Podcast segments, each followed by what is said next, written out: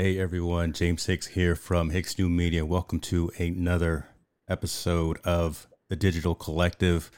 It is what November seventeenth. I'm back in the mainland. I'm, I'm glad that all the buttons that I pushed worked. It's it, has been about two weeks since uh, since I've done this, so I'm I'm uh, I'm glad that it's like riding a bike and being able to get back into the swing of things. I'm not going to beat around the bush and I'm going to be cognizant of time. Today, I have Larry O'Connor with me today. He is the, I almost don't need to do an introduction because a lot of folks in the technology world know who this guy is. He's the founder and CEO of Otherworld Computing, OWC. Larry started OWC back in the late 80s. I think 88 was, was the year. And, and since, since then, his companies, his prop digital properties have really been the kind of the one of the go-to resources for all things peripherals, all things storage, memory, and various other upgrades and equipment within the Mac ecosystem. Heck, I think the first thing I was trying to think about this, the first thing that actually I may have bought from OWC or Mac Sa- Mac Sales was some RAM for my old PowerBook G4, a 17 inch Mac MacBook. So a lot of folks, old school, will probably remember that. I'm gonna bring Larry on. We're gonna talk about what's going on with the company in terms of uh, products, announcements, services, and things of that. Uh, talk a little bit about um, protocols in terms of uh, Thunderbolt 3 versus Thunderbolt 4, what that means, and how OWC, Mac Sales, and all the other properties within the organization are addressing those connectivity needs for uh, users. So, that being said, let me bring on Mr. Larry O'Connor. How are you, sir? I'm doing great. Thanks. Thanks for having me on, James. Really, really appreciate it. Great, great to be here and talking to you. No worries, sir. No, I, I mean, again, flashing back, right? Again, the old 17 inch MacBook G4. I, again, I swear, I, I lugged that thing around like like it was, you know, I, I don't know, it was, it was, huge, but you know, it was definitely. I'm, I'm, gonna call it a status symbol. But I, the first thing that I did when I when I got it was did the upgrade, and you were the first person that I bought some upgrades for at the old Mac World conference in Moscone Center, where I picked it up from from the booth. So those days are gone, but hopefully they come back eventually soon, right? We're hoping. I mean, NAB is going to be next year. Yeah, I'm not a CES is not really you know, thought I say it's kind of a, a, different kind of show, but yeah, you know, NAB NAMM is a fantastic show. You know, it has that feeling of MacWorld, but I do miss the MacWorld shows. That's true. Yourself. That's true. I, now I'm actually going to be at CES uh, this year. Looking forward to it. Kind of nervous because again, we, we we've been on hiatus for about 15 months in, in, in the world, but it's going to be an interesting uh, experience for sure. I, I, I, tell you what, let, let me backtrack a little bit. I gave kind of the high level elevator pitch, and I'd like for if you could tell the folks that are listening, watching, and hearing who Larry O'Connor is and who and what OWC is from, from a corporate perspective so they can get kind of a, an understanding of what that means as well.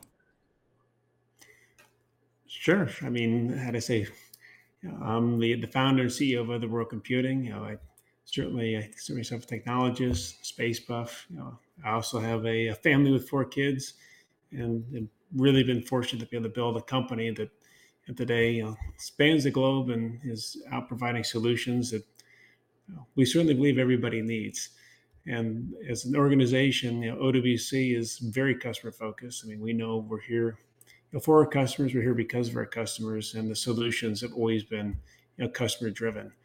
Today we we still support you know Macs and you know, some PCs, but mainly Macs. You know, going back you know two decades plus, as well as all the latest Macs, and that's with memory, solid state drives, you know, other internal service components. We've got solutions that you know, keep these systems going, you know, provide uh, aftermarket you know, means you know, the upgrade service and and keep them rolling strong.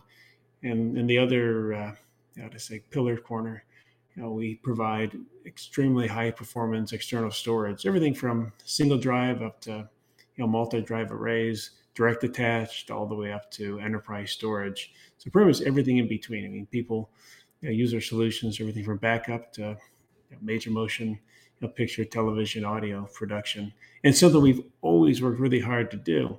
And this is kind of an interesting. Uh, listen to the conference. You know, people talk about prosumer you know, we've really worked to bring you know, enterprise class, you know, professional class product, you know, into the market where everybody has access to it. You know, whether you're at home doing photography editing and music or video, you, know, you have a drone. I mean, you're doing, you know, they say the uh, the go cams, whatnot. Yeah, the heroes.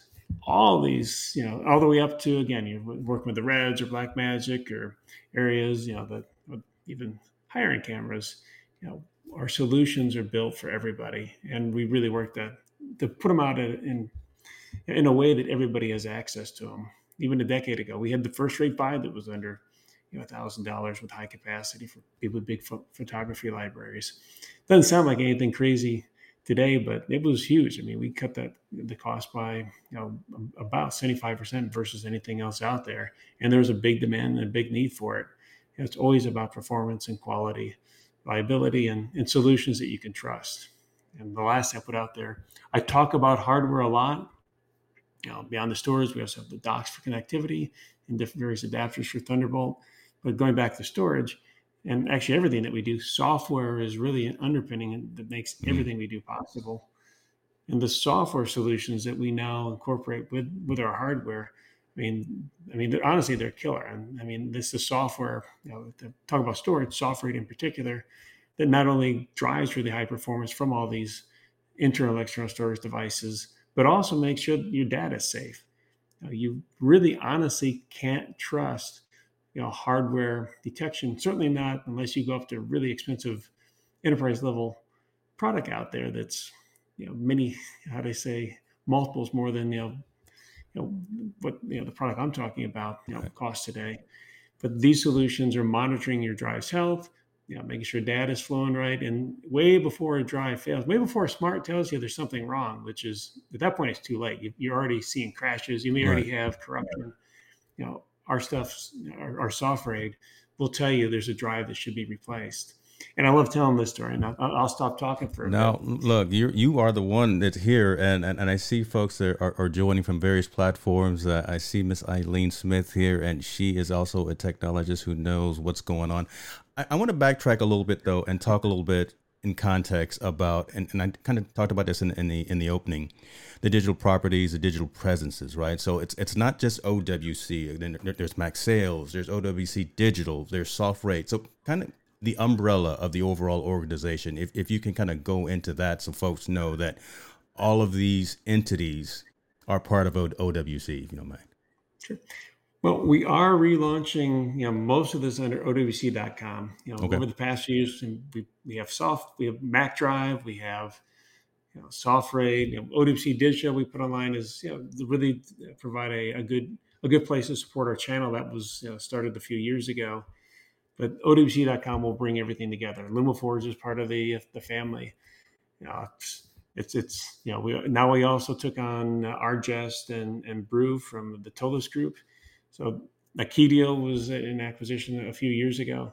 You know, we brought a lot of great technologies together. You know, under OWC. You know, these are things that you know we could take further, or took our products further, our solutions further. You know, everything for the benefit of our customers. But you know, software again drives all of our all of our Surge devices, you know, Mac Drive, and, and that team have actually enabled us to take our Mac storage and make it very easy to interoperate you know, between a Mac and a PC. In fact, software for Windows you know, now lets you take your any SoftRAID volume from a Mac, pretty much any RAID volume from a Mac for that matter, and connect it right onto a Windows machine, which for certain workflows mm is important.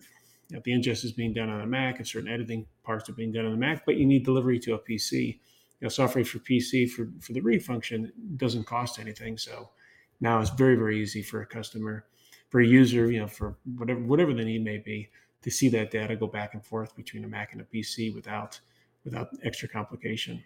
You know, okay. BRU and Argest, you know, I couldn't believe when uh, I'd say, you know, that the pandemic was a challenge. There's, I mean, lots of obviously challenges in general, but you know, Argest and the the BRU, uh, you know, archival software is it's been a big piece of uh, workflows for you know literally decades. And bring them bring them into the equation you know with our LTO and our LTO library you know off, offerings I mean that was that's huge. And we're gonna, we have a lot more uh, coming along with coming out along with BRU and Argest you know I can just go on and on and on and on but you, are we are going to make it simpler. You know, we're at the end of the day, we don't want to confuse and complicate with all these different units, but we've really built a, a I, what I consider to be an amazing team of you know just you know, some of the best people in the world when it comes to the hardware and the software, and that comes together to give our customers something that you know very few, if, if any, can offer. That's, that's true, and, and you know that there, that should definitely be highlighted, right? And I, I, don't want to gloss over that. The fact again that you've been around since '88, and and again really been one of those go-to uh, resources for all things and everything upgrades, especially from Mac perspective. But it's interesting to hear that you said you also have kind of cross-platform connectivity, right? So so it's it's not just Apple slash Mac. Uh, functions and capabilities you get, you have you actually have something for for the PC market and PC world as well one other thing that you that you mentioned, I, I, think again should not be kind of overlooked was the the price points. Right, again, high quality gear, high quality um, support, uh, protection, and things of that nature. But you, you don't need to take out a loan to, to, get one of your one, one of your arrays or anything, right? One of your one of your storage units. So, talk a little bit about that because I think that's really has been kind of a forefront in terms of the of the um, the uh, the strategy for for OWC, right? Just making sure that you have high quality gear for for the consumer uh, at a price point that actually can can be afforded. As a and, I, and we're not going to necessarily mention any names of anything out there as well, but again, your your gear is is fantastic, right? And and again. Test of standing the test of time, and you've got folks that are giving reviews and giving uh, high, praise to it for, for all this period of time. Uh, wanting to get you to talk on their streams because again we've got OWC here running with, within our within our environment. So I guess t- talk to us again I guess about your focus on the end consumer as opposed to always just those those enterprise organizations or those those enterprise shops as well. You know the enterprise, and I'm not going to. I mean, enterprise customers are very, very important to us. I mean, it's, mm. it's honestly, it's really exciting. It's fun to see the uh, you know the projects that you know, our gear gets used in. I mean, you, you know, whether you go to the movies or you know turn on the TV and see something that's like you know our stuff was behind the was behind the the scenes in that was involved in the editing, the VFX, whatever it may have been. Having said that, you know, we build everything you know for everybody at that level. It's just how we are, and you know if you go back you know 20 years, you know we had choices. I mean, there's absolute you know niches we could have focused in on, you know, built product you know in smaller quantity, just gone after those customers. And I'm not saying it is necessarily a, a a bad way to go, but the result ends up being, you know, we build an awesome product and we put all our energy into, you know, we, we set a price point based on, you know, this is the budget for how many we're going to sell, and we have to sell it at X price to make it a go. And then you can, I mean, it's not really a trap, but I mean, that's one way to go hmm. about it. You know, we looked at the market and talked to our customers, understood what, you know, customers wanted, and also understood at the time there really wasn't anything super affordable that met that uh, customer need, customer want, and taking not so much a risk, but you know, when you scale up from 100 to 1,000 or 10,000 units, and you can amortize that engineering, the certifications, everything that goes into bringing a product to market. Suddenly, I mean, we can. The strategy is okay. Let's we need to sell 100 way up here, or hey, let's build something where we're selling thousands and we can offer it to everybody. So it's still meeting the high end enterprise need, but it's also can be in a price point know for everybody which means we can actually get it out and, and turn it. We're we've always been about making you know we want to keep machines you know maximize your machine in terms of its investment value and, and be able to deliver the most possible in other hardware as well. So we didn't build for a small niche. You know we really built these products so that everybody has access to them and as long as you know we continue reading and we're not always 100% perfect but as long as we're understanding our customers correctly you know, we've been certainly, I think we've been really good about bringing products out that people do want. And in, in terms of the commitment, about the risk, however you want to, however you want to note it, yeah, you know, we've been able to provide these solutions at, at the right price point so that yeah, well, we, we maintain the volume, we maintain those goals, and we can keep keep these great products coming. I love it. I love it. Folks, I, I see you jumping in. Look, if you got a question, put a Q in front of it we've got Larry O'Connor here. This is a once in a lifetime type of an opportunity for us to get to the top of the mountain of OWC. Oh, so, I'm happy to come on again. look, look, you know, look, man. You know, I've, I've, been following you ever since the day one at the beginning, right? So I'm just I'm thrilled that, that you're here. I, I want to um, I guess I'd be remiss if I didn't ask what the last 15 to 17 months or so has done, right, to to OWC, and and and if that plus or the, the chip issue, right, has caused delays from a from a supply chain perspective or whatever the case may be. How, how is the company coming out of that, right? Coming out of again the the pandemic era, and then what, what we're seeing from a supply chain perspective. Uh, I don't know if you have something that you be able to share with us. I say, you know, we're probably less impacted than some others. I mean, we early on, I mean, we've long been, you know, I'd say not quite a just in time. We stock a lot of the key components and we got ahead of the curve. We, you know, early on when we saw things coming, we definitely uh, were aggressive in making sure that we had components for, you know, what our forecasts were. The biggest, you know, challenges since then, of course, have been, you know, factory shutdowns, which delay product.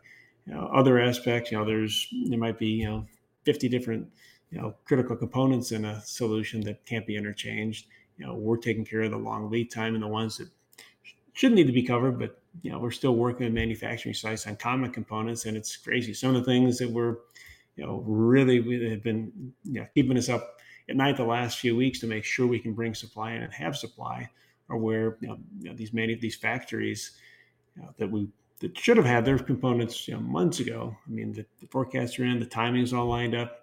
Well, you know, they waited to the last minute. They didn't. They they acted like it was 2019, and it's kind of a blind side because everything is flowing. You know, you know, we manufacture you know more than one solution. A lot of these facilities, and suddenly there's one item where they go, "Oh yeah, this comp- we need this component that isn't there." You know, this is this is this is a PO from a year ago. This is all supposed to be on the schedule. when did you order it? You know, we've got the big stuff, the main stuff. Yeah. But it's yeah. one component can stop, you know, it doesn't matter. You got you can have 29 out of 30 and you know, everything is on hold. Or you're dealing it, it's really retraining you know, some of the uh, the partners that we have, you know, to keep that optionality. You know, we had the push hard. We realized well, one company uh, we work with didn't have. You know, they also manage our the the tooling and the manufacture of the, the metal casing for us. Well, they didn't have a component. We had everything else, and they weren't sure. Based on when they thought they could get that component, they didn't. Uh, you know, our enclosure wasn't being you know, manufactured.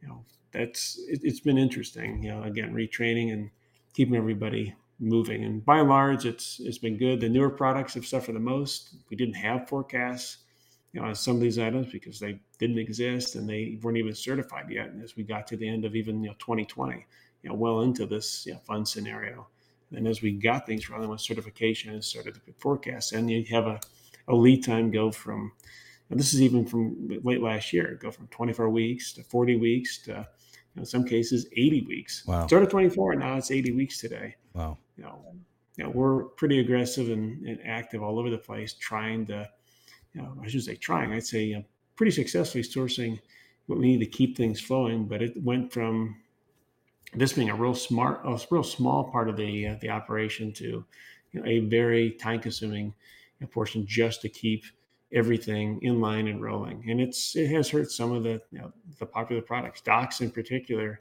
you know, both the newer docks and even our 14 port dock. You know, it, it, has been a challenge. Just there's so many components, so many different chipsets involved.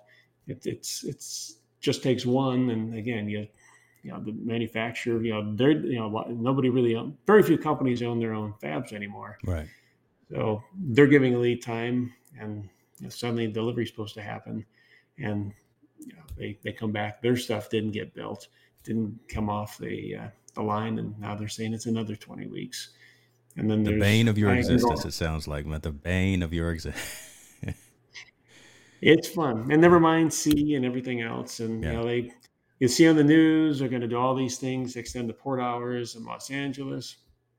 I think that's wonderful, but it doesn't solve the problem of where those those containers go after they unload them. You know, it's you can see the ships. That's an easy thing you can see off the coast. You know, looking outside Long Beach and whatnot. Right. Actually, there's some funnies. You know, early Black Friday. You know, you know, you know get on the beach and swim out. just, just swim out to the port, right? Oh, because oh all the stuff is there anyway, right? Oh my god! Have them unload, but we don't have. You know, there's a shortage of truck drive. You know, of trucks. It's not even truck drivers. You know, California's got some laws that make it that limit the number of truck drivers that can operate in the state. They have yeah. a shortage of chassis. You know, there's a video of a just move. They had to move a chassis. Like, there's a video of a truck dragging a chassis, and kind of with the joke. Oh, that'll work with the truck. You can't redo that on the highway. Yeah. But it's all sorts of just crazy things that have compounded and, and come together. You know, you know the chicken that, better. That piece right there. Because you know, a lot of us we, we don't get that backstory, right? We we hear what we hear from the news in terms of yeah, there, there's shortages of, of, stuff coming over from from overseas. We, we've got ships out there in the port of of uh, Los Angeles, San Diego, New Orleans, things of that nature. But but you appreciate you for, for going behind the curtain, right, and telling us how it really affects businesses that we engage with, that we expect products and and and, and uh, items from. So you know that behind the scenes piece is, is appreciative. Hopefully, all of this starts clearing up and working out before before too long, and hopefully, we don't have to swim out there and go get our own gear off of the off of those boats. Um, well, just know that everybody who's bringing product, if it's you know, we, we do as much as we can in North America, and I, I do look forward to the day when the supply chain, talk about just electronic, the component supply chain, and everything that's involved with you know, manufacturing electronics is you know much stronger in the U.S. Yeah. Our memory and our solid state drives, you know, the vast majority are built in North America, but the more complex, I say more complex electronics is not about the complexity of the uh, the actual design. It's the it's the complexity of the BOM. You know, how many different components? Gotcha. When you get to, you know, memory and, and solid state drives have a lot of components, but mostly same. I mean, they're it's, it's a simpler set of components versus a Thunderbolt solution or a dock that has that depends on multiple you know actual functional ICs. But anybody that's bringing product in right now is paying a huge premium, you know, to have those goods on their shelf that, that they're coming from overseas. And even in the U.S., you know, we're dealing with delay stuff that should take, you know, call it, you know, two or three days by truck. You know, sometimes it's seven to ten days. If it's a normal week plus route, you know, it can be three weeks. Now, there's all sorts of crazy things going on. Like. I said, chassis. I mean, you have to, you got the truck, you got the truck driver, you then have the chassis, which is needed, you know, for the container to go on, you know, and be pulled by the truck. You know, it doesn't, you know, you're not going to be moving that container too far. I love it. So all these things are, you know, are there and, you know, overseas. I mean, what used to be three and a half weeks, you know, from, you know, basically from port to, you know, our dock, you know, on a container coming from overseas is now two to three months. Wow. Depending. Wow. You know, it's, it's nuts and they can blame the Suez Canal, they can blame all sorts of things, but ultimately, you know, I, I say, how can you blame the, the, the canal back? That wasn't that that had some short term impacts, but there was already a line of ships at true, the ports. True. So that's shorter for a little while, that's and then true. you know those ships rushed out and they were right back in line. That's, that's man. We, we keep talking about that all you all we want to. I, I love that deep deep uh, dive discussion here. But, but let's get into the, some of this uh, gear. And, and I saw uh, Kevin Cox's statement there about he's loving his Thunderbolt 3 and Thunderbolt 4 docks. What is out there? Uh, do, you, you want to talk about the variation or differences between Thunderbolt 3 and Thunderbolt 4 and kind of the um, how that's utilized in the new M1 Max? You want, want to kind of go into that kind of discussion, or you want, want to talk specifically about what OWC has on on the website for, for sale today about uh, within those technologies? We can cover a bit of all that. And I kind of look, it's, man, I got my cup of coffee. I'm, I'm, back in the United States. I am all yours right now, brother. I am all I am all yours. You know, Thunderbolt three versus Thunderbolt four is probably one of the most confusing things, you know, mm-hmm. in terms of you know just conversation out there that didn't need to be. And I kind of would start by saying more than anything else, Thunderbolt 4 was a needed marketing, you know, line in the sand for the PC Windows side of the fence. Interesting. You know, if you're a Mac user, which I am, and I would I believe the majority of your listeners are. Yeah. If you have a Thunderbolt Type C port on your Mac, whether it's a 2016 Mac or the latest Mac, it is fully featured. It'll support up to well, 2018 and later for 8K, but that's you know, there's no barring the 8K. Yeah. Now, everything 26 and everything that has a Thunderbolt 3 port, a Thunderbolt slash USB 4 port, or a uh, I gotta. There is one caveat there. I'll, I'll, touch. See, this is the other. See, now, now we're getting into the weeds, and I, I swear, before you even go in, I, I swear, I hope someone go wake up Sean uh, Boyd? Because uh, because I, I, know he he's probably twitching his thumbs his thumbs right now because we like to go kind of deep into that. And I know you had kind of that discussion when you were on his stream as well, not too long ago. But go ahead. Well, I'm trying to refine it because every time I try to make it, I think I'm going to make it simple. I overcomplicate it, but I think I'm going to. I think I'll do a better job today. Now, at the end of the day, Apple did the full implementation of Thunderbolt 3 40 gigabit on every Mac that they ship with Thunderbolt 3. Yeah. Some of the earlier models, you know, may have a 20 gigabit. I believe some of the very first ones had 40 gigabit on one side and 20 gigabit on another side. But all the Intel Macs with Thunderbolt 3 supported two 4K displays, supported at least you know one port with 40 gigabits, supported all the different functions and capabilities that Thunderbolt 3 promised to offer. In 2018, Titan Ridge came out, which added support for uh, for 8K video. Know, the systems after that technically all support 8K as well, and devices with a, a Thunderbolt uh, a Titan Ridge chipset, which we don't need to go into the details of. 8K is, you know, that's a whole other whole right. other thing. But Apple did it right, and when uh, Mac OS 11 came out, and this has happened before. When Titan Ridge came out in 2018, you had to upgrade to I believe it was 1013 to have proper Titan Ridge support. You know, machines that are pre 1013 actually sort of work with Titan Ridge uh, devices, but it, it's really ten, you need 10, technically you need 1013 for that chipset to be enabled. Thunderbolt 4, you know, really was something for the PC side to say if you're going to be a PC with Thunderbolt 4, you have to do all these things that well you could have been doing prior. You have to support two 4K displays or a single 8K. You have to be 40 gigabits. You have to support power delivery. You know, a lot of PCs with Thunderbolt 3 don't do don't support power delivery.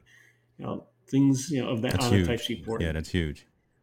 So these things, I mean, Intel kind of cleaned up, you know, their backyard or their, their front yard for that matter, and kind of making it Thunderbolt simple on the PCs because there's a lot of the Thunderbolt experience on a Mac is is pretty darn exceptional. Straightforward, it's, it's, yeah. close to perfect is anything else I can imagine. The Thunderbolt experience on a PC is a disaster with Thunderbolt 3.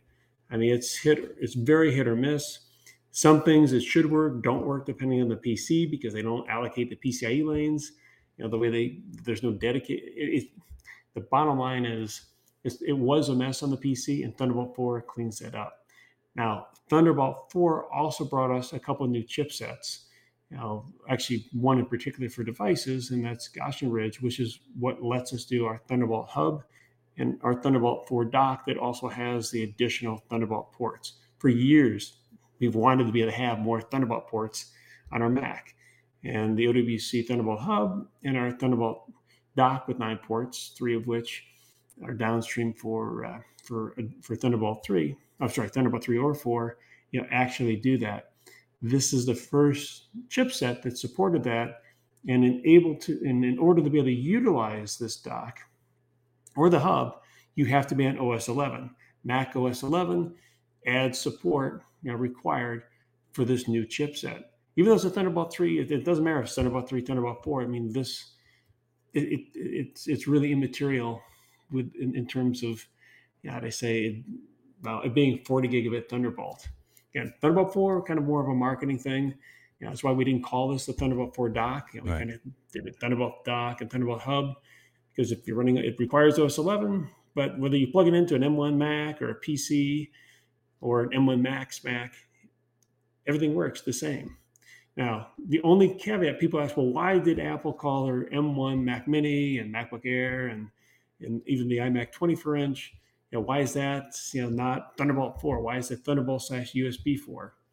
You know, I'm not going to get into the can of worms that USB 4 is, but Thunderbolt 4, when Intel you know announced it, does require that the computer support two 4K displays off Thunderbolt port. The M1 is only able to support a single display via right. Thunderbolt. Intel Macs, again, going all the way back to 2016, do support two 4K displays. But the M1s are kind of in that that you know that that no man's land where they fortunately uh, only support a single display, so they could not call that. They couldn't consider that a thund- they couldn't use the Thunderbolt 4 uh, nomenclature. Does it change anything? No, it's Thunderbolt 40 gigabits. Yeah. All these are Thunderbolt 40 gigabits.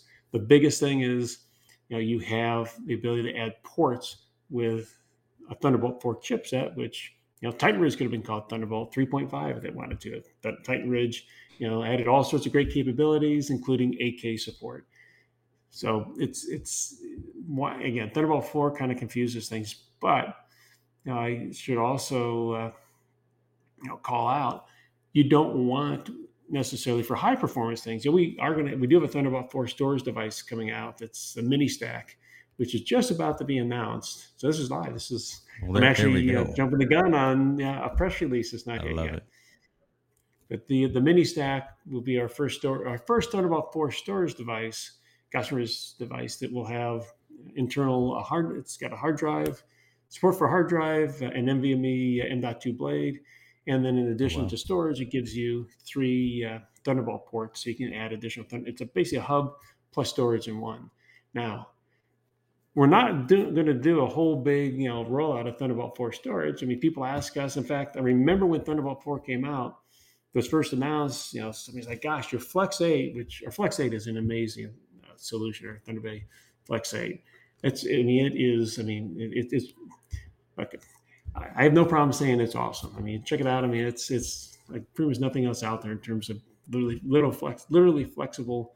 You know, to just about any need configuration you you could imagine. But to the point, it's, it's a Thunderbolt 3 uh, you know, based solution. Yet customers are like, gosh, it's too bad that's not Thunderbolt 4. You know, if it just waited till Thunderbolt 4 came out and you guys made it a Thunderbolt 4 device. It's like, well, we technically could do that today, but it would literally be 75% slower. And why is that? Again, because it's really Thunderbolt 3 and Thunderbolt 4, they're 40 gigabit. I mean, they are 40 gigabit interfaces, period. The Thunderbolt 4 chipsets are really only designed for use where either you have a relatively low bandwidth, you know, how do I say, device need, and next to that you can add you know, more Thunderbolt ports. So for adding a physical hard drive that's going to be less than thousand megs a second, or an NVMe because you want IOPS and you know it's still an SSD is, has other benefits. Even if you're not going more than thousand megs a second, it's fine. But if you need high performance servers where you're pushing that nearly three gigabytes a second and that are end storage pushes over.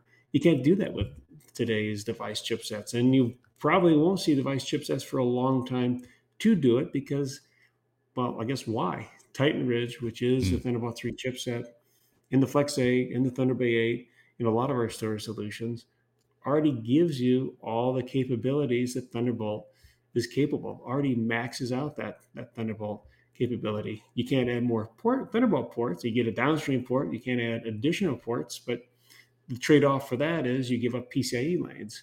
Now, you can only have one lane to your gotcha. actual peripheral device, and the other three lanes are needed for switching to support the uh, making sure 40 gigabits continues to go downstream. So I hope that helps a bit, but no, you know what? You you are falling right in line with, with the with the mission of the, the digital collective because the the idea is to get into much more deeper technology conversations, and that's exactly what it is. I'm just going to say that I'm glad that I'm on Mac because Mac did it right the first time. Let, let me ask this question as well, and, and I'm not sure if it if it's relevant or if it matters, but you know we, we keep talking about Intel. Are are there compatibility issues? For your products with folks that are running AMD processors? If they have Thunderbolt on their AMD was the first uh, third party, uh, you know, before Apple even, to incorporate their own Thunderbolt implementation okay. on, on board. So the the transfers know. Okay. AMD is, is is great. Again, AMD did a good job. You know, they control it. There's not fifty thousand different varieties out there with AMD, which helps. So, you know, kudos. You know, I, I, have I have nothing bad to say about AMD. And awesome. as far as our products go, you know, for literally, you know, probably the last, you know, almost two decades now, you know, we've supported our, our solutions on both Mac and PC. You know, as you know, we build for Mac. There's definitely a higher, you know, threshold, a higher bar to uh, to support there. I mean, in terms of certifications and just even some of the compatibility. But you know, what's you know, top of top of game for for Mac is you know even more incredible versus the you know, PC product on the other side. So okay, it's just but everything you buy for your Mac from OWC is also PC compatible, which is good to know. That's good. We've to never know. really it's not an area that we super promote, but again, we recognize people have you know mixed environments, mixed right. workflows, you know, and we're certainly uh, you know we've, we've worked really hard to do uh, an even better job, especially with software, you know, making software universal, you know, to have that you know, multi-platform you know, support in place. Awesome. And I'm, and I'm glad we're actually saying these out loud as, as opposed to just assuming them, especially for the listeners and the viewers, right? Again, that, that have those mixed environments.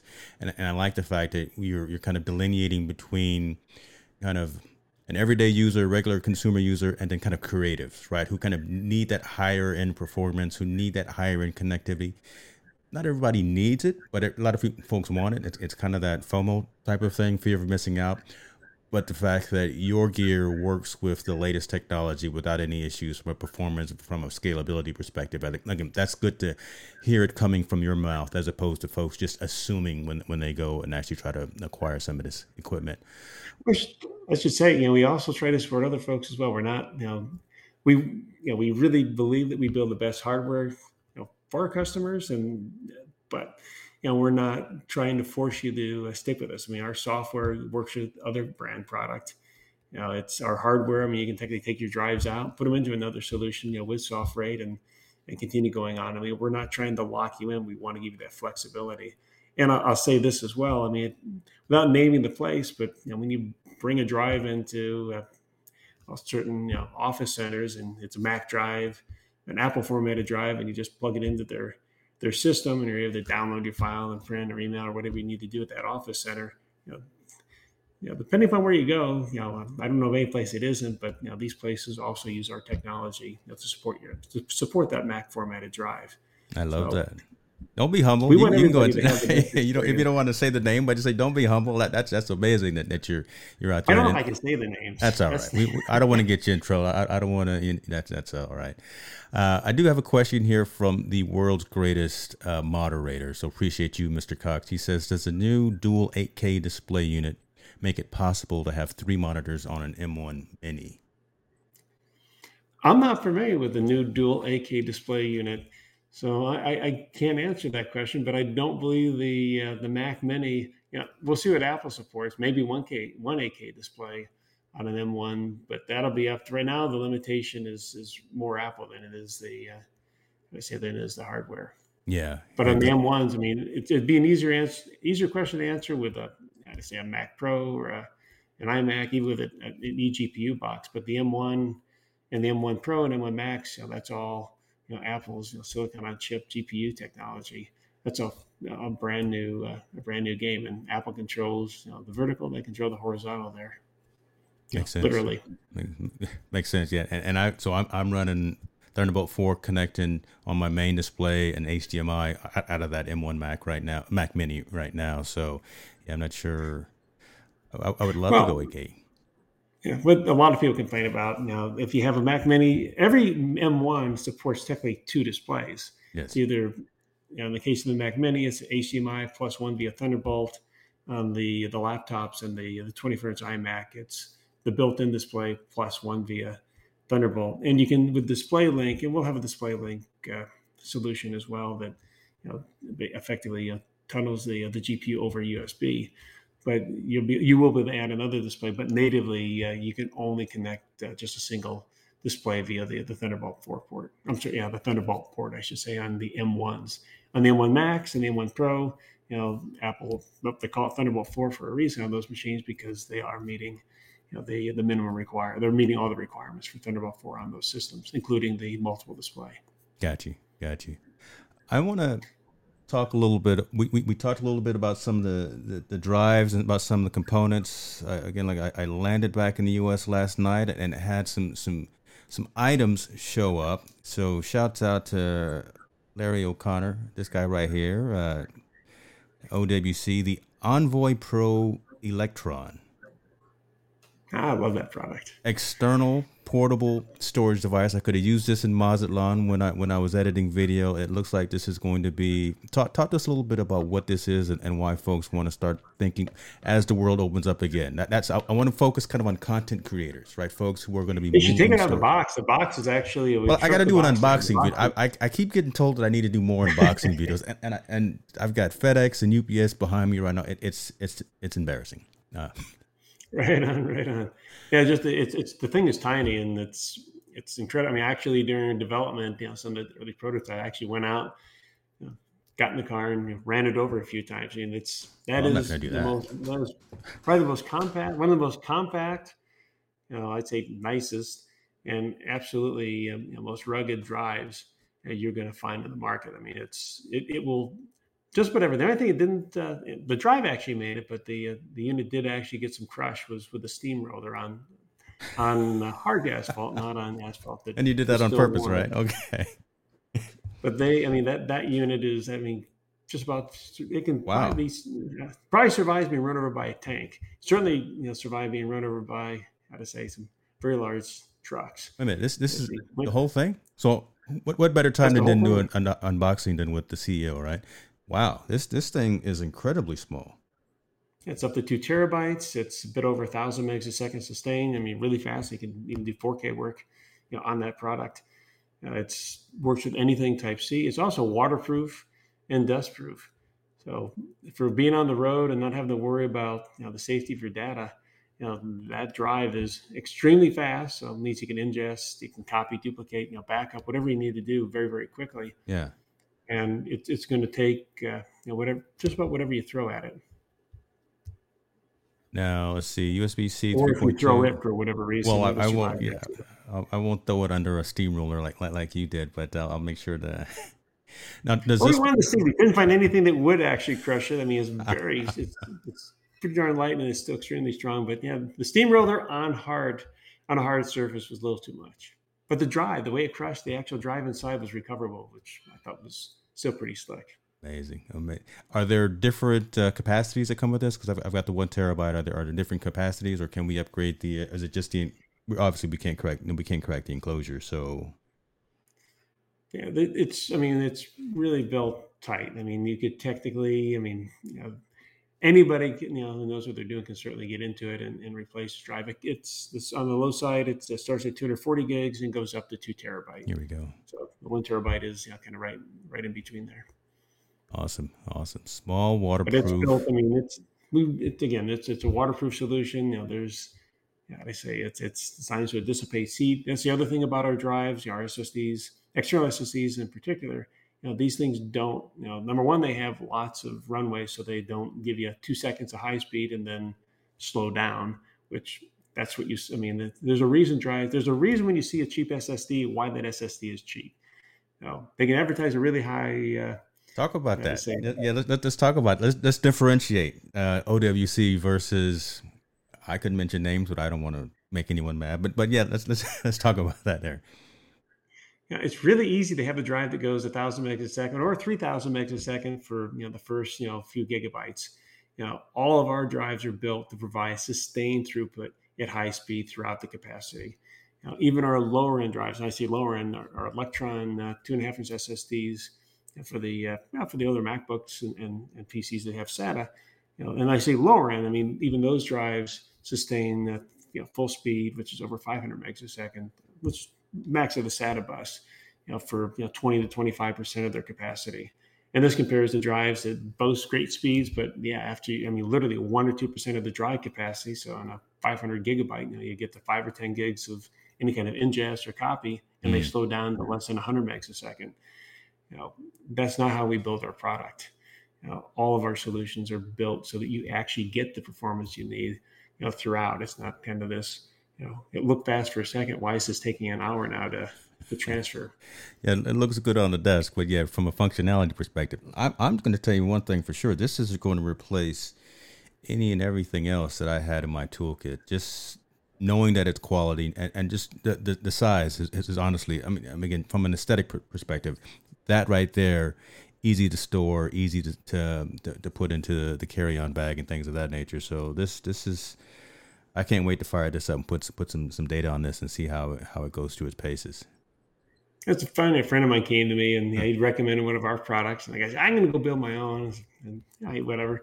He came back. My, my friend came back. I didn't know whether the guy bought what he bought or when he bought, but he came back. Uh, couple weeks later and was talking about it. His the solution his friend bought and uh, put together, the case melted in the product. I mean, it's it literally melted and stopped working because of the drive. You know, there's a reason we we build our solutions. I mean, they, they dissipate heat. You know, they're, right. I mean, they're built so that they, in addition to taking you know outside abuse, you know, they're going to run reliably and not melt. By the way, uh, during uh, you know full load operation. And I was like, I, I, felt bad, but I was like, yeah, well, when he explained what he bought, I said there was a reason why that enclosure was, you know, twenty bucks. You know, why? you get what you pay you know, for. You get you get what you pay for. You do, and you know, you know, we're not going to. I tell you, everything that we build, you know, certainly, I, I think we're extremely cost competitive for you know, when it comes to the quality and, and the solution that you're getting. We're not going to be the cheapest out there, but we're also building things so that they last. Mm. Even the power supplies. I'll talk about power supplies for two seconds. If you look at the the power supply ratings, you know, with our solutions, you know, all of them are overpowered. When I say they're overpowered, they provide you know a lot more power typically than the drives inside are going to require. And the reason for that, and you know, audio people get this, if you're doing any kind of, you know, if, if you put anything under load, the closer you are to that that peak, or worse, you know, a lot of those power adapters that come with drives, when you first turn them on, they require the peak power that that adapter's able to provide, you know, just to get started. So if there's a peak power, and then there's mm. uh, an ongoing or nominal output. You know, we don't want any of our drives to require you know going over you know what's nominal. And it'd be like a stereo. The closer you get to the maximum you never turn well i can't say never but usually you don't turn a stereo up to 100% of its maximum volume. Right. And when you do you hear a lot of stat i mean things don't sound good. You can you can burn out speakers not because you're overpowering but because of the static and the uh, you know, i guess you cut the interference wave that starts to happen. You get massive distortion. And the same thing kind of ha- happens with power sources and by having larger power supplies, there's less stress on the power supply, which increases its longevity, and there's less stress on the elect- on the components inside our solution because the power is cleaner. And that's you know again that that's just one of the uh, you know the parts of building something to last as opposed to being perceived as disposable. And a lot of the cheap stuff, even where there's warranty, nobody wants to use a warranty. You know, Unfortunately, you know, that's true. Yeah, no, no one ever. That's true. You get used to something. People I talk to, they get used to things break. It's like, no, a drive shouldn't fail after a year. And it wasn't the drive that failed, it was the enclosure that failed. And then the headache, and then, well, it's only, you know, 70 bucks or 80 bucks. It's like, yeah, your data was on it. It's the headache, the hassle the time. Just, I mean, a few dollars more, you'd have something that, you know, five or six or seven years down the road, it would still be rolling. And you know, there is one other thing I didn't talk about in Thunderbolt 4 that I wanted to get on. There's one other cool Thunderbolt 4 product or I should rather say a, a, product with the name Thunderbolt 4, and those are Thunderbolt 4 cables. Definitely. Thunderbolt 4 cables are really a beautiful thing for everything this Type C. Now, I just want to say one of the number one, the, the, the, the most things we get tech support calls on today has a cause, you know, that, that effectively it's, it's an issue with what Type C cable the customer is using. Apple, for example, includes a really nice Type C cable, or has. I, I don't know about the current. Uh, I haven't tested the uh, one the, the M1 uh, laptop Type Cs, but I don't believe anything's changed. And Apple's Type C cables that they include with their power adapters, very high quality, but they're for power only. When you try to use them for data, they only do USB 2 40 uh, megabit speed, not even USB 3 speeds, because they're a power cable. You know, they weren't intended to be used for data. But you get this really nice cable and you assume it's going to work for everything. Yeah. Whether it be a Type C dock, a Type C drive, or you try to use it with a Thunderbolt device. And you look at other Type C cables, even Type C cables that are data rated. You know, there's everything there that OWC offers is E-certified and you know truly rated. I mean, we list the specs. You can actually see the specs on the cable, which helps a lot. But there's a lot of stuff you can't identify what that Type C cable is. Now, even in the Thunderbolt 3 realm, you have passive and active active cables on Thunderbolt 3 can only support USB up to up to USB 2 speeds because it's everything else is for power and just for uh, the 40, just for Thunderbolt lanes. The passive cables will do 10 gigabit uh, USB and, and everything Thunderbolt. The nice thing about Thunderbolt, and I, again, I'm not trying to. I'm getting a little in the weeds and getting off, getting way too much into the details. No, but see, but th- this is that that uh, question that a lot of times, as you say, you, you, get from a tech support perspective, and a lot of times we'll see on various fo- uh, social media forums, people asking why their cable doesn't work. Right, they're using a USB-C cable as opposed to a Thunderbolt cable, and you know, just even just the delineation of the uh, the emblem here, right, dictates what that cable will actually do. So, no, I'm lo- loving this conversation. Keep, definitely keep going. Sure. What gets worse? Some of the cheap, some of the, I'm sorry, some of the cheap USB-C cables. You can't even, you have no idea what they are. They may actually allow for high power uh, transmission, but they might not be rated for it. I mean, there's all mm. sorts of, I would say, risks and just time wasting, uh, how to say, inconveniences with how to say, depending upon what your USB C cable situation is. But you know, the worst thing is, is when somebody calls in tech support because maybe they're bringing something back and forth between multiple locations, and it's hard to assume. I say, "Hey, everything works great here," and then I, I mean, we, I personally, and I was like, "Oh my gosh," I went around with you know a customer, you know, friend. I mean, there's no animosity, but went back and forth over a couple weeks trying to figure out why our our, our USB C dock wasn't working with his MacBook, mm-hmm. his new MacBook Air it's like you know there's no re- i mean we tested there's absolutely zero reason well it must be something new apple did and your dock's not compatible was kind of the the back and forth and i i, I threw my arms up. I, I, actually handed it over to our uh, our tech team and you know, they went went to product development. And something the customer had mentioned was the two computers he was using it between you know, he was taking the dock. It wasn't the computer going back and forth. It was the dock going back and forth. As it was an error. I mean assumption is something that wow. always you know bites yeah, you in the tail. But his Air was one place, his MacBook was the other place, and he was taking the dock back and forth, and he was using the cable that came with his Apple adapter. You know, TechSport figured that out. You know, they had all my info, and that was the only thing that you know they they double checked. It's something I should have done, and that's you know with troubleshooting, you always eliminate everything that everything you know work you use to down to the smallest common denominator. Is, yeah and you can't assume that that's the process that's happened before you start talking to somebody but that's what it was it was just the, the silly cable so and it half worked. The problem is with, with usb on the dock there's enough bandwidth for things to kind of half work. If certain ports work certain ports didn't work it's like what is going on here? But if you buy a thunderbolt 4 cable it does not matter you know what device you connect it to or from. If it has a type c port it will absolutely always give you 100% of the data and always up to 100 watts of power delivery. So it, don't even think twice. If it says Thunderbolt 4, and all of our Thunderbolt 4 cables listed at 40 gigabits, so there's no doubt of that, and also listed they're 100 watts, you know that they're 100 watt uh, certified. So whether it's an iPad that you're charging or a Thunder 4 or Flex 8 that you need to connect to your, your new M1 Pro, or you know, is it Android with Type C, that you're connecting up. So whatever it is, if it has a Type C port on it, that cable will always connect between the two devices and give you whatever the maximum power that's supported between the two, whichever one is obviously the limiter, and whatever bandwidth you know the device or the host can support. So it's it's it won't make a Thunderbolt product work on a on a USB C product right. or on a USB only host. I mean, it doesn't do that. But if the devices are compatible, the host and the device is compatible, you know that cable whatever you're doing charging data etc will give you maximum power and maximum data rate as supported between those uh, the host and device that that literally clears up all the mud right right, right there right uh, again for folks because because that is a, a, constant conversation of uh, head scratching right there i so i'm gonna call derek and i'm gonna tell him i'm replacing all my old cables right now with owc Thunderbolt four cables. Awesome. I, am placing my order uh, later on this afternoon, so so let let Derek know that I'm going to be doing that, folks. Again, that that really right there is the, one of the gems. Uh, Larry's been dropping some huge ones today. Let me let me ask you one another thing uh, before we go into a couple other topics, but.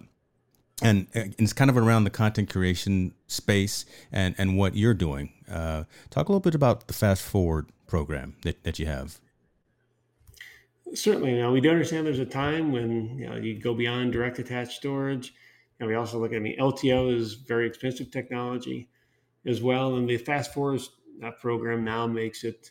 Yeah, it'll be it's going to be expanded to all sorts of products, but mm. initially it makes your LTO drives uh, you know leasable, rentable for short, shorter or long periods of time. It also brings accessibility to the jellyfish and Jupiter as well, but the Jellyfish in particular, which is you know really high end you know, work group collaboration for doing video production. I mean, the Jellyfish is the uh, the video team's dream, whether it's a corporate video department or again major uh, you know motion picture or TV studios, etc. That makes it. There's nothing like it in the market in terms of the kind of video support it provides and the collaboration it enables. And the best part of it is, you know, you really don't need an IT team to make it work. I mean, it's designed so that you know once and we, you know there's we help get you started, but once you plug into it, you know it auto detects your Macs or PCs, and you can all it supports Adobe Premiere, Final Cut Pro, uh, Resolve workflows, but lets everybody connect, it work simultaneously, even on the same uh, check out the same you know, video. It's super powerful tool, and the fast forward program is really what you asked about.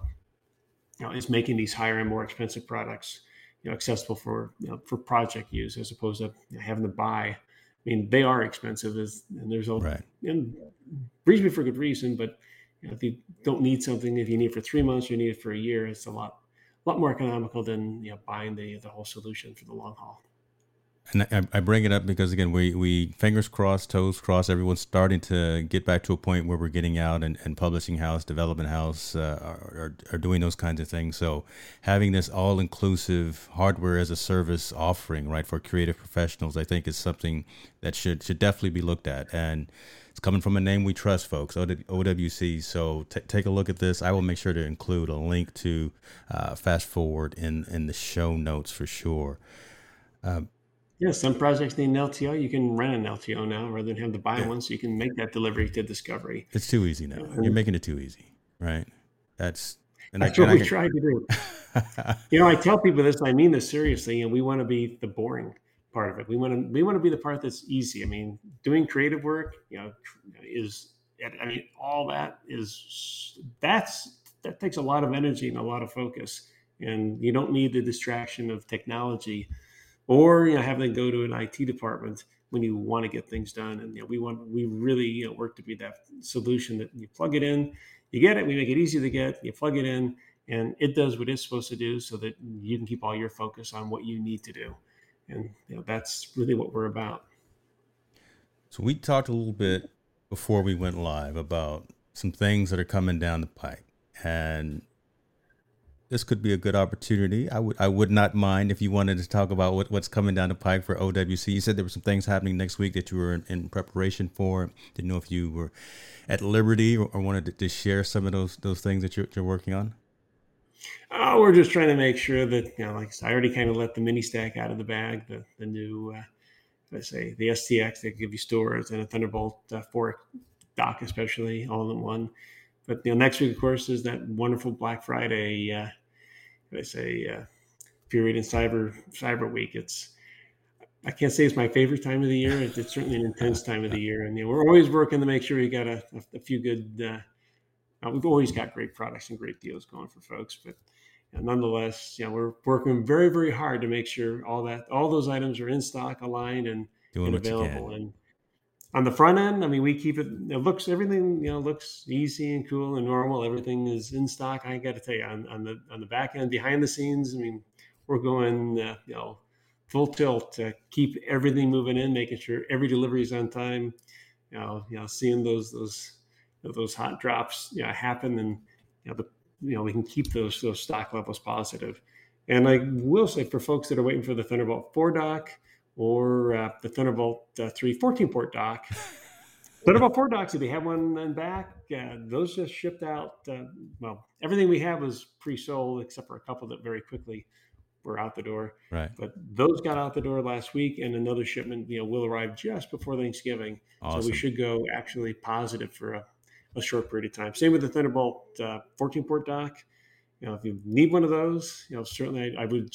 I mean, you can place a back order now. You can place a pre-order for the the Thunderbolt the Thunderbolt 4 dock. The ETAs on those are accurate. You know, next week, you know, those will be back in stock. You know, unfortunately for a short period of time, and then it'll be another couple weeks. And I really look forward to 2022. Hopefully, when, you're ready to turn the you know, page we, too, right? well, again, I kind of talked about it earlier. You know, we have done so much to ensure we've got product flow, and then you know, we retrained certain you know partners in areas where you know there were other gaps. I mean, we we picked up the slack all over the place, but it's you you still got to you know, work through the lead times. So it will get better next year, and you know, hopefully we'll see other improvements. But nonetheless, you know, we're doing everything we can so you, you can get the technology you need for to make your workflows better. Awesome. We've awesome. got a lot of great stuff. So coming to get it. The Apple TV, I think, is one of our best deals right now. We've got if you're looking for you know something that's fun, not you know something fun for home, or well, Apple TV actually is pretty versatile for all sorts of you know, uses. But we've got the six. We've got brand new 64 gig 4K. They full Apple warranty, factory sealed. They even come with you know the the three months of Apple TV Plus. Kind of cool. But we're at 129 on those compared, and that's for the 64 gig. I think that's less than the uh, the least expensive uh, 32 gig out there. We did have the 32 gigs for a while, but those are you know, unfortunately those are gone. But so get 64 gig for you know less than a 32 gig uh, unit is new right, right, right there. I'm putting that under somebody's tree right there. Okay, I, I, I do like that. I do like that. Okay.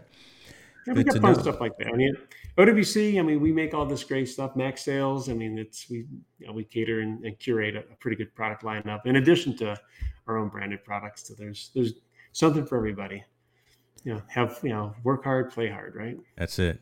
You know, and along those lines, I, I think we'd be. I'd also be remiss if I didn't. I, I just before I let you go, want to get into who Larry O'Connor is, and and I know you've got a couple of things, a couple of initiatives that are near and dear to your, your heart, and just wondered if you could talk a little bit about you know those you know the, the kiss the ground initiative about you know your, your your focus on on clean quality sustainable water for everyone and just, just some of the things that that drive you from a passion perspective as well. We, I, I know the company does and, and all of the entities around that but some of the things that folks may not know about what you do on the side as well I could talk about this for an, an we, we, can go another hour, right? I mean, this this this could I could go nonstop about kiss the ground. Uh, you know, we've gotten involved with charity water. You know, we're at the core. I mean, we're about solutions. You know, not just things that you know are fluffy and and you know sound good or look good you know, on paper. Things that actually work well and are solutions for the real world. And really, uh, you know, got excited to get involved. Kiss the ground. You can see the movie. There's a movie. Uh, got to say that's associated with the organization that you can watch on Netflix you know, called Kiss the Ground. And Kiss the Ground is actually also a charitable organization. Right now, they're doing fundraising to support Regenerate America, which is driving regenerative farming support into the uh, 2023 U.S. Farm Bill. They've had great success in the UK and overseas with a lot of these initiatives. And even in the U.S., since the movie came out one year ago, you know, we went from less than 50,000 acres to over 20 million acres mm. either being farmed or being converted into regenerative farming. And it's kind of interesting because we've focused so much on, you know, the use of carbon fuels, whether it's coal or oil. And when you look at the impact that, you know, how we farm, you know, how agriculture is done today, it's pretty insane to see that, you know, this has been a far larger impact and a much bigger issue. We can stop we can stop 100% you know generating you know carbon tomorrow but if we don't actually sequester you know we still have the same problems that know, we've already you know brought ourselves to. And the thing about kiss the ground you know i've listened i heard i think a, a few weeks ago that somebody suggested it's going to be a multi-trillion dollar industry.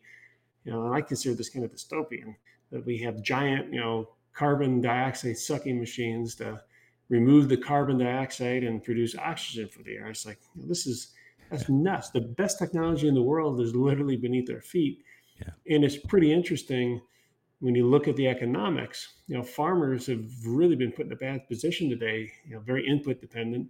You know, it takes you know two to three times the fertilizer, you know, on average per acre to generate the same yield as it did just a, a couple decades ago. Hmm. The other aspect are the pesticides, which kill the ground you know the fertilizer runoff, which is you know when you see what those big algae blooms are in the news that are doing the big red algae kills you know off the coast. That's from fertilizer runoff.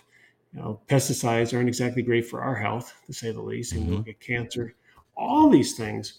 You know, we treat the symptoms and we point fingers at things. I mean, again, by no means does anybody want to see a, a bird or another, you know, you know, how to say, other wildlife on the shore covered in oil. And that's that's, I mean, that's that's just bad optics.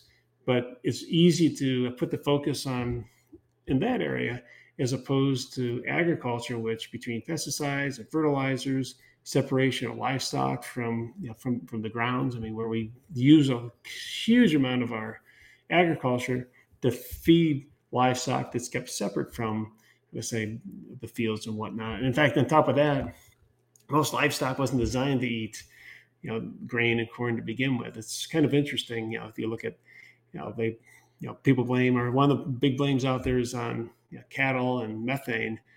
And if you have, granted, I can't, you know, the methane is, is something real and all, but grass fed and grass, all grass, that's pretty much all cattle is grass fed. But grass finished, where they've never been fed grains, you know, not only are properly managed uh, grass fed, grass finished cattle carbon negative, there's a net sequester in terms of how they interact with with the ground, with the fields. I mean, simple things. I mean, I didn't know this. You know, grass grows tall, it sends down long roots. Those roots are sequestering carbon, which support a biome underground, which ultimately makes the soil nutrient, gives nutrients into the soil. There's symbiosis with different, uh, how do I say, different, uh, I say, organisms which are providing uh, you know nutrients to those grasses. When the cattle or anything comes in and, and, and eats that grass, you know, and it cuts it short, you know, those long roots drop, that carbon remains in the ground. And as, you know, as they're rotated out, grass grows long again, more carbon sequestered. But separating, uh, I say, the, uh, the agriculture from the livestock is a huge negative. I mean, you have dead ground where these animals, you know, that is say, subsist while you're using you know, pesticides and herbicides and all sorts of great stuff, you know, to grow and energy, the transport. I mean, there is such a it's a big mess. And mm. converting the regenerative, and this is the best part. Now you end up with healthier food, food that's you know, going to be more nutritious, measurably more nutritious, not have, uh, how to say, the impact of residual uh, pesticides, but the farmers can actually, while maintaining the same caloric output per acre, you know, growing the same. I mean, as far as a, you know, a, a food density, how you may say, you know, you're not, you know, modern farming does all, modern regenerative farming is competitive in terms of output, but the farmers actually do a lot better as well. Their income per acre goes up. They, you know, aren't, you know, barely getting by like they are on the, where they're dependent on, you know, paying you know, the big, the big ag companies, yeah, you know, for those inputs. It's, it's a tip. It's, it's all sorts of stuff. I mean, the ocean's another, you know, whole other, you know, you know, big mess we could spend another a whole bunch of other time. It's you know we focus on the that. plastic. I love it. The plastic straw was a big focus. You know, it's like ban the straw. It's like okay, and you know, hey, fine, I, I get it. You know, turtle. I think you know all started with a turtle with a straw in its nose kind of gig, but it's such a small part of the actual problem. I mean, a success. It feels good, but the impact of banning the straw is doesn't solve the the much much bigger problem that exists out there. There's actually another interesting. They talked about the Horizon oil spill. mm. Some article, some research, and the amount of marine life that killed over three months is less than gets killed in a day, you know, by the large uh, commercial fishing operations. Mm. I don't about the guys catching by line or the small boats. I mean, these giant commercial trawlers that you know, put up nets bigger than a football field that bring that effectively raise the. I mean, they, they raise the, the, the bottom of the ocean in addition to bringing up unintended catch, which is effectively tossed back dead, yeah. which outnumbers by a long, a wide margin what actually gets to market. Now we've had this world of abundance, but you know there are practices that certainly are threatening uh, the future. And another thing, if, if we want to get in the carbon, I'm, I'm going to stop because I. I, I, I love it. I, I see. I see you lighting up too, right? I'm, I'm loving it. I love it. I just find it interesting. Yeah. You know, the, the coral reefs. I mean, there's it's not just you know rising temperatures that affected the coral reefs. You know, some of the large uh, scale fishing that was done close to, you know, these reefs wiped out fish populations. But mm. the fish populations, you know, there was nothing mm. to fertilize and support those reefs. I mean, you basically, you know, took their food source away, whether it was, you know, the, the fish away. So the fish themselves, no fish population, there's nothing there keeping that reef, you know, healthy. So it's, you know, we point, it's just, I mean, we point at this I'm not, you know, we have solar, uh, you know, and I, well, I will say one other thing. I am a huge proponent of solar on site. Solar on site, you know, wind is a little more complicated. You know, we did wind, you know, back in uh, 2009. I think it was, I am happy with that choice, but that's a different scale. But solar today, you know, for, for most areas, for a lot of areas, certainly in the US, is very efficient and very beneficial on site. You know, these subsidized solar farms, and even wind farms that are offsite. You know, you look at Texas last year.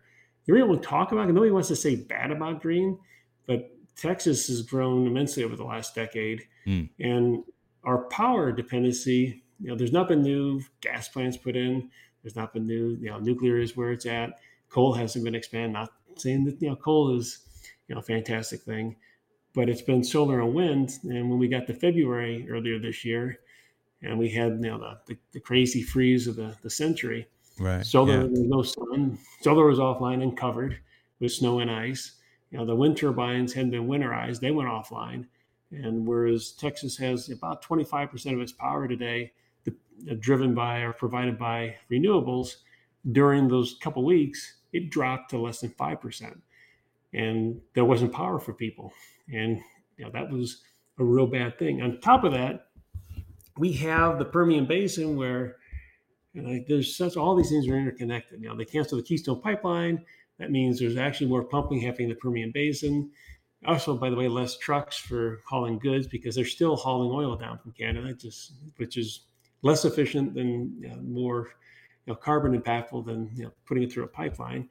But it also means there's more uh, oil still being pumped in Texas, the Texas Permian. Basin, where we don't have natural gas infrastructure you know, for all the gas that you know also is kind of byproduct. I mean, it's just it's there with the oil. And if you've ever driven you know through the Permian Basin through uh, West Texas, it's insane.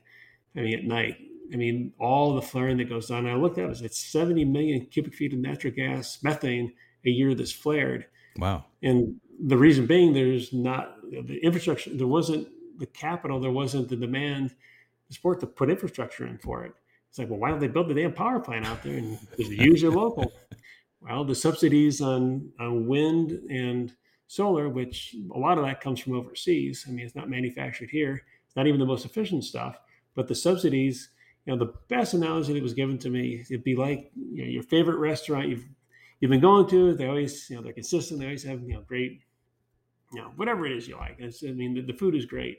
And then a restaurant opens up right next door, and you don't have to pay to go there. They pay you to go there, and that's that's kind of what's happened wow. with wind and, and solar, you know, subsidies. And again, I think solar on site, fantastic. You know, solar, uh, you know, where we've subsidized and you know basic. I mean, it's pretty. I mean, made it impossible for call it reliable power to compete.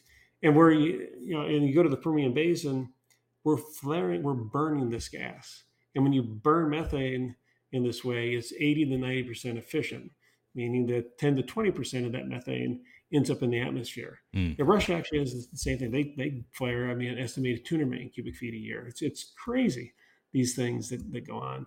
If you're burning in a natural gas plant, though, you'd actually be collecting that and, and, and you put up a facility, it's 100% efficient. You don't have any methane yeah. being released. I mean, there's all, again, it's, there's the, the, the superficial stuff and then there's what's really going on under. And, you know, like, I think it's great the direction and the improvements in renewable. And we're, I'm a big proponent for renewable, but I think it's more, I, I think we still need to have that mix. You can't, demonize, how to say, carbon fuels and say everything's got to be solar. I mean, that that has other costs, and there's costs in manufacturing. There's costs in you know that we're really not talking about. You know, the wind turbine we have, you know, was it came from overseas. It was actually it was a, it's a 500 kilowatt Vestas. It, you know, we got it because Denmark went larger. They went to 750s or, or one kilowatt or one megawatt, and we brought this over. It was we rebuilt it, and that's what you know that that up until we for a while. I mean, we've grown and we have more demand, but for a while that we were able to put out just from the wind turbine, you know, more than you know the power we consume. And okay. We added solar and such, so we could keep that. But you know, to the uh, to the point, you know, it's that we subsidize that we over subsidize this one area. You know, we've kind of it, it sounds good. Renewables sounds great, but when you have effective when you have natural gas is very clean. Carbon dioxide, which you can sequester, if you absolutely uh, you, know, with, you can absolutely sequester, I should say, on those plants, and water vapors what you get from burning natural gas. And rather than support that, you know, seeing those sorts of, and we have an abundance. I mean, there's literally 3,000 years supply of natural gas estimated in the Permian Basin alone. So we have these very efficient, clean, you know, options, but nobody's building to use those because again, it's you know you have to pay to go to that restaurant, but yeah. you know, over here, you know, as long as the sun is shining, you know, they'll pay you to come walk on in the door. Come on. That's See, tough and and I appreciate you going down that right. And and I brought the question up because I wanted for we, we know the technical side, we know the bits and bytes and zeros and ones of, of, of Larry O'Connor and, and OWC, but I wanted to really see the the, the the man behind the scenes, right? And, and kind of the values and the moral and kind of the things that you stand for as well. And I think that resonates and helps folks kind of align to who you are and what it is that you, you do and how you lead your organization. So I, I appreciate you going into that. I'm gonna get you on another show. We're, we're, we're going to talk about this stuff here too, man. Um, Love to. But look where OWC is located. We're in the the heartland. I mean, well, yeah, you're because you you started in was it Indiana? No. Yeah. Yeah. Marengo, Illinois. Uh, Illinois, that's right. It started in Illinois, yeah. So bottom line is when it, I mean we have the opportunity to certainly leave this place, you know, better for our kids. And look, I've gotten great enjoyment of the outdoors and you know everything that you know I, again just it's it's it's here period and want to make sure it's here for you know, those that come after certainly those come after me. You're a good man. You're a good man. Appreciate that. Sir, I will include all of the links to all of the relevant OWC uh, properties uh, OWC.com primarily. Uh, I will also include link to Kiss the Ground and, and the, the Netflix show as well. I've got it in my in my cart or my list to watch. I, I thank you for your time. Uh, happy belated birthday to you. Um, all, you. you. know all, all, that stuff, right? I, I you, you're you're a good man, Larry. I mean, and, and you're doing good things, and you, you've done good things for creatives and for technologists uh, and folks within the industry for over thirty or so years. So, uh, your your products that you put out are phenomenal. I I'm glad I opened up this uh, this drive here while you were on the screen. I'm, I'm gonna start moving data over tonight for sure. And I, you know, and I got this travel dock too, so I'm I'm definitely gonna put put that to use uh, when I go to Vegas here in in a, in a few weeks for. I didn't even mention that product. One of my favorite. honestly, I mean, that goes right. So I, again, I was going to do unboxing here, but you know, but uh, you know, I got the man on the screen, but I. I'll be cognizant of your time and we won't go into it. But uh, yeah, the OWC USB C travel dock. It's got every port on it. It, it, it. I don't need anything else. Card readers. It's got USB A and USB C, HDMI, supports up to 4K. Are you kidding me? No. you can hold on, dude. I'm gonna make sure no one sees this. I'm gonna hide this from my kids. All right, there we go. Better, better. Larry, thank you, sir. Appreciate you. Uh, have a wonderful day. Uh, good luck with everything. Good uh, Black Friday. Good luck with everything with the new release of the new uh, products and things of that nature. You heard them here first, folks. Um, but um, outside of that, anything you want to say, sir, in closing? No, just thanks for having me, James. And hey, I mean, this is why we're here. We would not be here without you and, and every everybody out there. So, you know, thank you for the opportunity, and you know, we look forward to continuing to earn that trust and, and being your solution provider. Thank you, sir. Be well to yourself. Take care, everyone.